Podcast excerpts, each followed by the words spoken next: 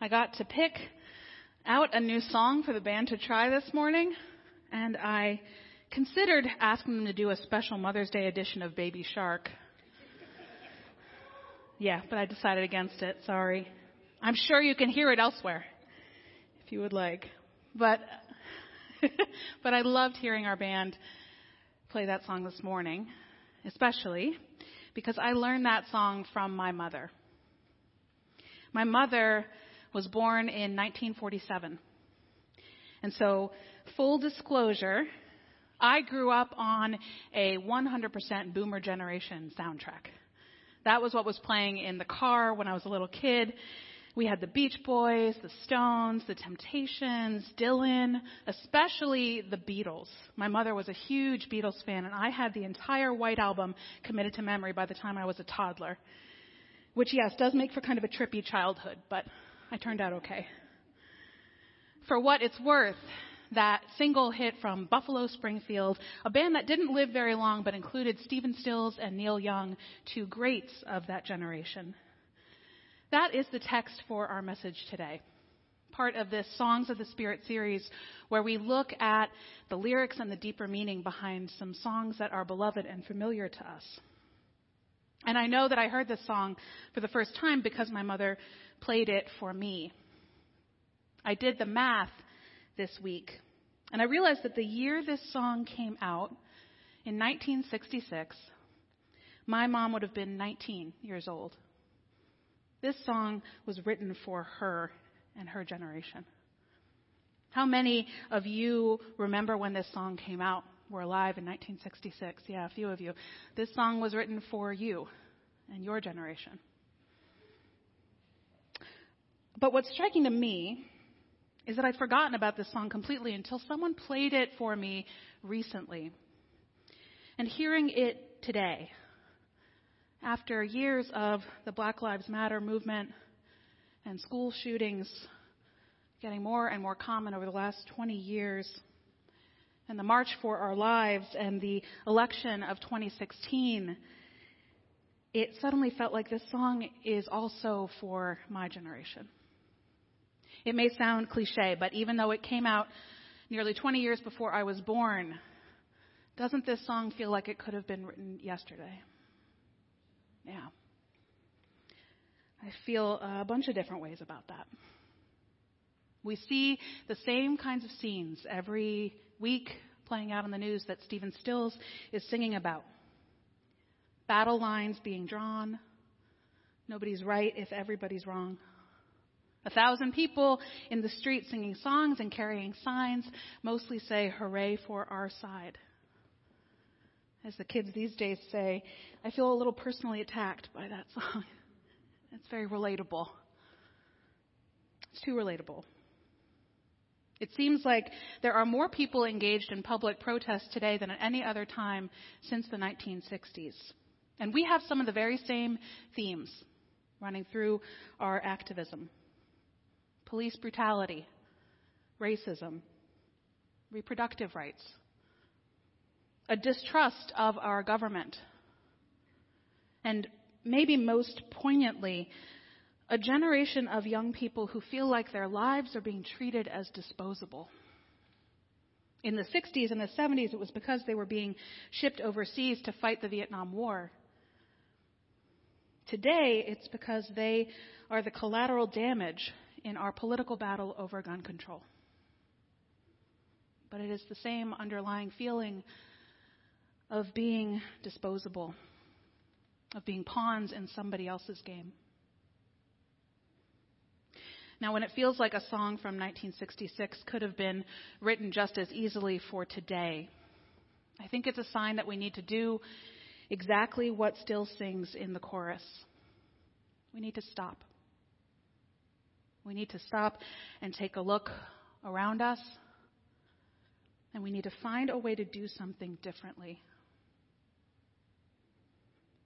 When we come back to the same place that it feels like we started from, when we feel like we're stuck in some kind of pattern or a loop, when we feel like we can't keep going like this, that is a sign that it's time for a change. Now, one of the most resonant parts of this song for me, hearing it today, is that line about young people speaking their minds. Because we see that everywhere right now, right? For sure. But I do think we have to be careful. We have to remember, right, when we talk about youth culture or youth movements, first of all, we should remember that young people are not necessarily all the same, obviously, right? Not all young people are a monolith on every single issue. And second of all, we need to remember that just blindly following the young people, right, the youths, glorifying them like they are some magical, innocent set of people who have all the answers, well, that puts a lot on their shoulders. And it can get us into trouble. I heard a story recently about this from a colleague of mine, another UU minister named the Reverend Alice King.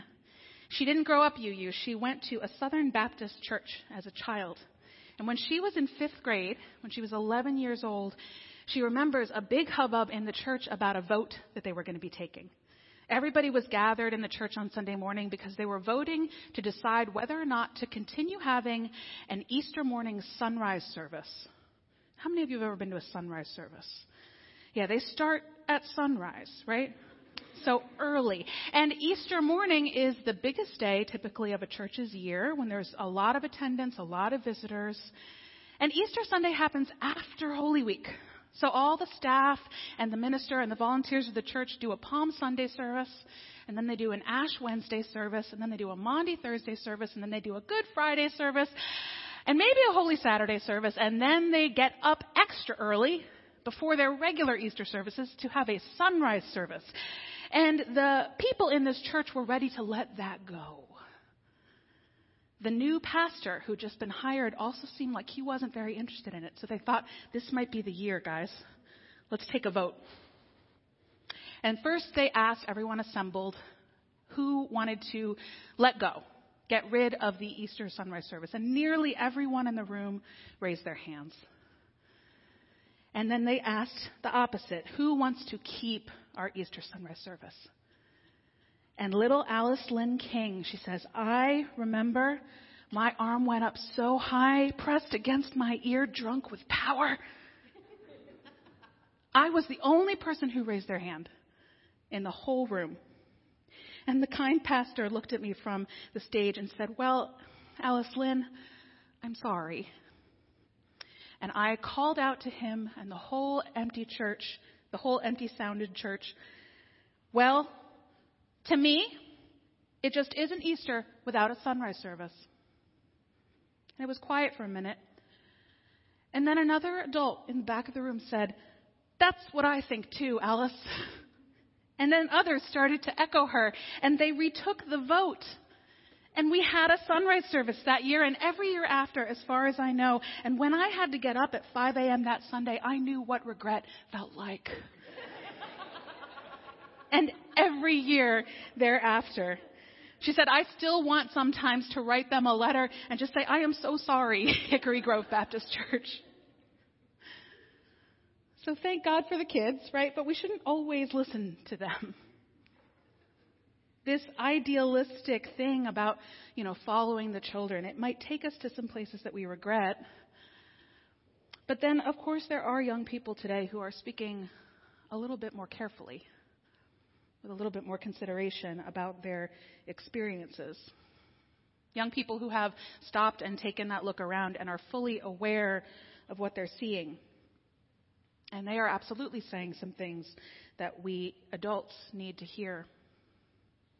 I saw an article last month in the Denver Post about this group of teenagers right here. This is just a small group of a much larger group that is working with a nonprofit in Colorado, hosting small group gatherings to talk about mental health, to have a place where they can share openly without stigma about what they are going through, and to talk about clinical issues in mental health and also just the day to day experiences of their lives and to understand it all a little bit better.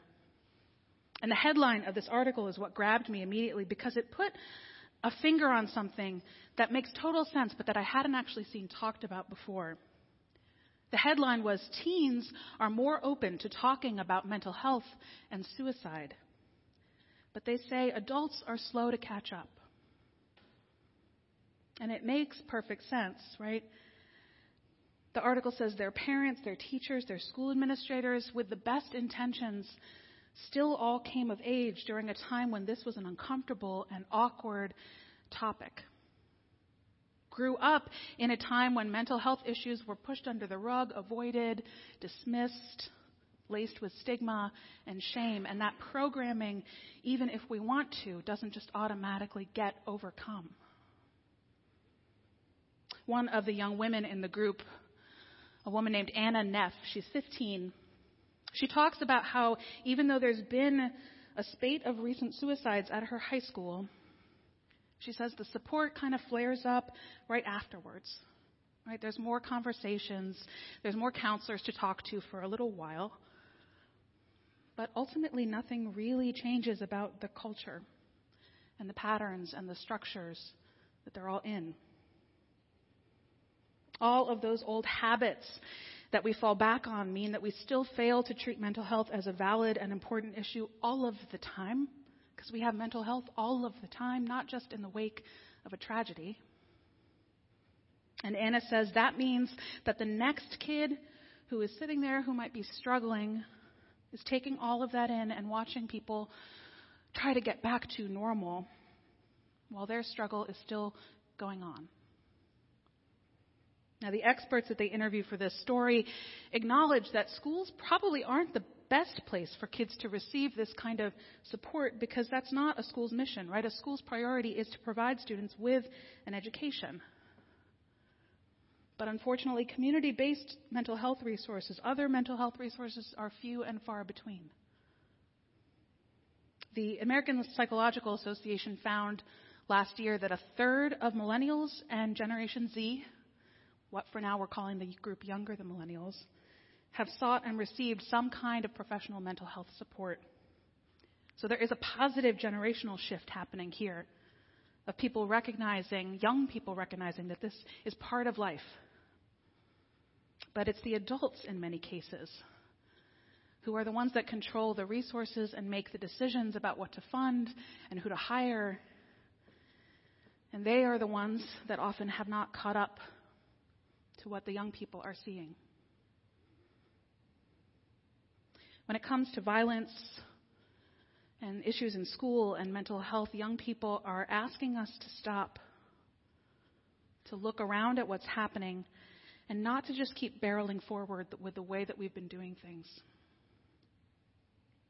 And it's hard and scary sometimes to stop and look around and see that things are not getting better it's scary to see that unless we actually make some big changes, things will get worse. We don't want to believe that.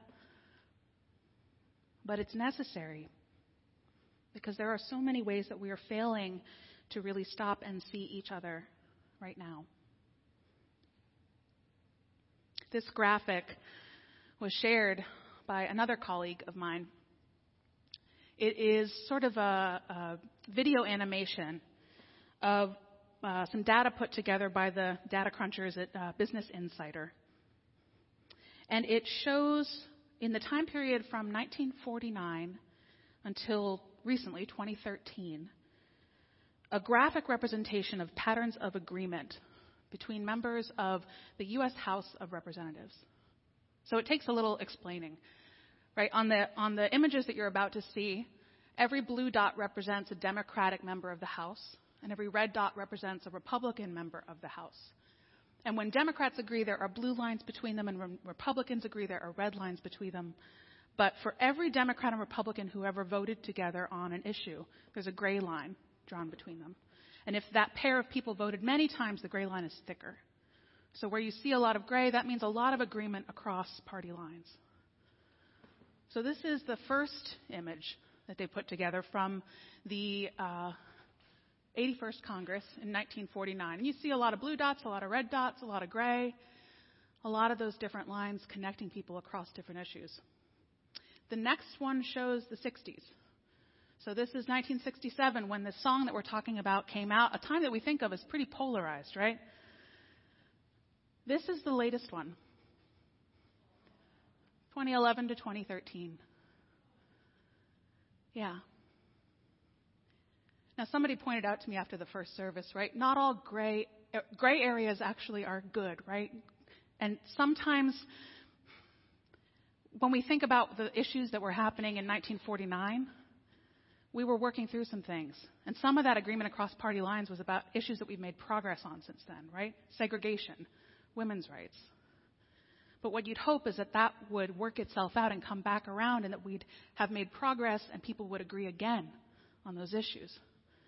And instead, we seem to be pulling ourselves farther and farther apart. We can't keep going on like this. It's not working. When our whole world starts to feel like it's standing on edge and it's threatening to tip over, when it seems like things are changing and they're getting worse, it is natural for us to get scared. This is natural for us to retreat to our corners and to the safety of what we know. And we naturally might wait for someone, right, hoping that the right presidential candidate or the right author or the right inspirational figure will show up and make sense of it all and save us. But in our faith, in our tradition, we believe in partnership and we believe in co creation. We believe that, yes, there is probably some kind of power out there, some higher power that calls to us, but that power asks us to roll up our sleeves too. Just like Kathleen said in her message a few weeks ago, God has no hands but these hands. We are partners. And we are powerful when we see ourselves as partners with the divine, with that love that has a capital L in front of it.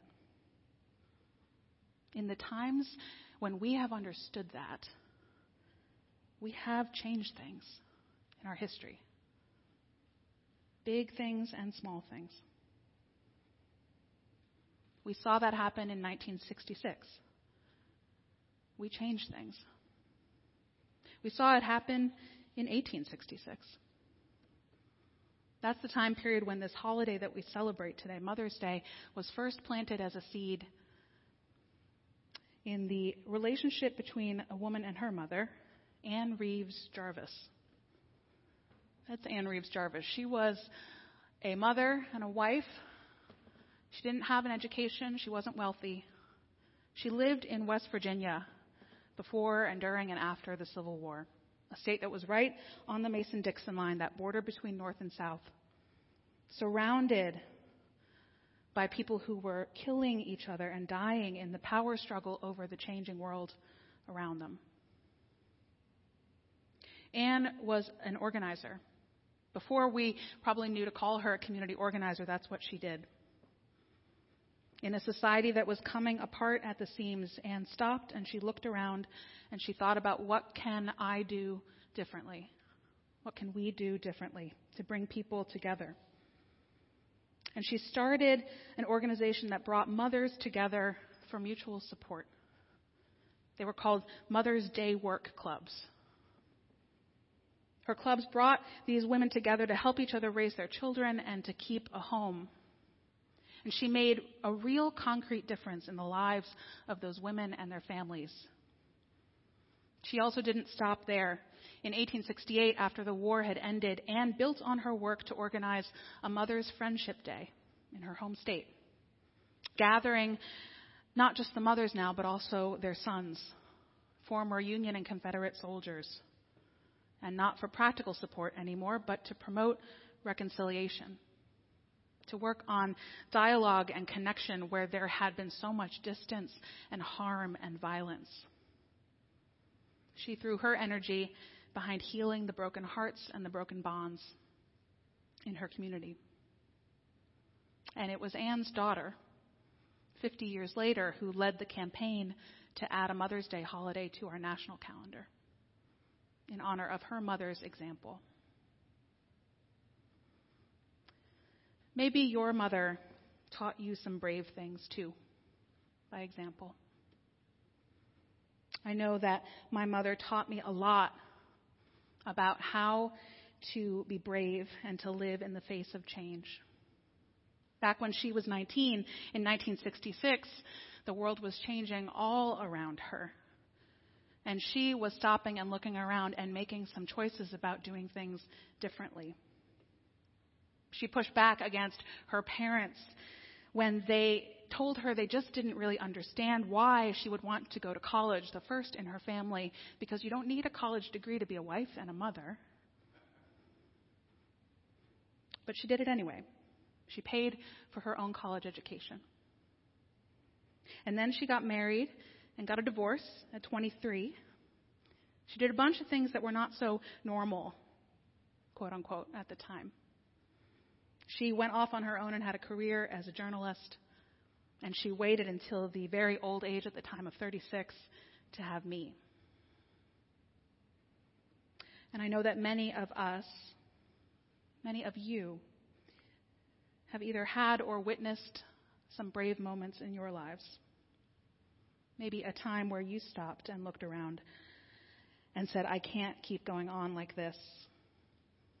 And even though it was terrifying and new, you decided to do something differently. You may have left an abusive partner or broken free from a dysfunctional family.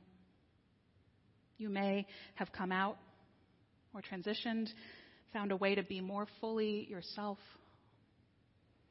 You may have left a career path to pursue something completely new. You may have sought recovery to put an end to the cycle of addiction in your family. You may have decided not to become a mother, despite all the pressure around you. You may have chosen fulfillment or healing on some path that was never what other people expected. And it may have been hard for a time. It probably was isolating. You might have felt those battle lines being drawn all around you. You might even be able to call up the people in your mind, all the people who weren't happy about the choices that you were making. But the alternative, to be small and always afraid just wouldn't work. So you rolled up your sleeves. It gives me hope when I stop and look around and remember that we have done this before. We've done this as individuals and as a society. We have recognized that what we're doing now isn't working, that we can't keep going on like this, and we have found ways to do something different and to walk a new path. So on this Mother's Day, may we be inspired by our mothers if they showed us how to do this, by their example. May we listen to the people we love when they are out there speaking their minds. And may we be inspired by everyone who has walked that path of creative bravery before us. Amen. And may you live in blessing. I invite you to pray with me.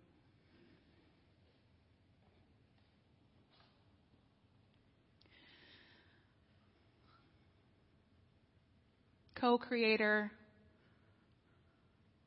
great power, whose other name is love. May we always remember the truth of our connection to you and to each other. That it is in the very air that we breathe, it's in the stuff that our bodies are made of. Even when those connections feel thin and frayed, may we look in those moments for the places that they are still there and build on those places wherever we can. For these prayers that I've offered and spoken aloud, and for the prayers that each person in this room carries on their hearts, we say Amen.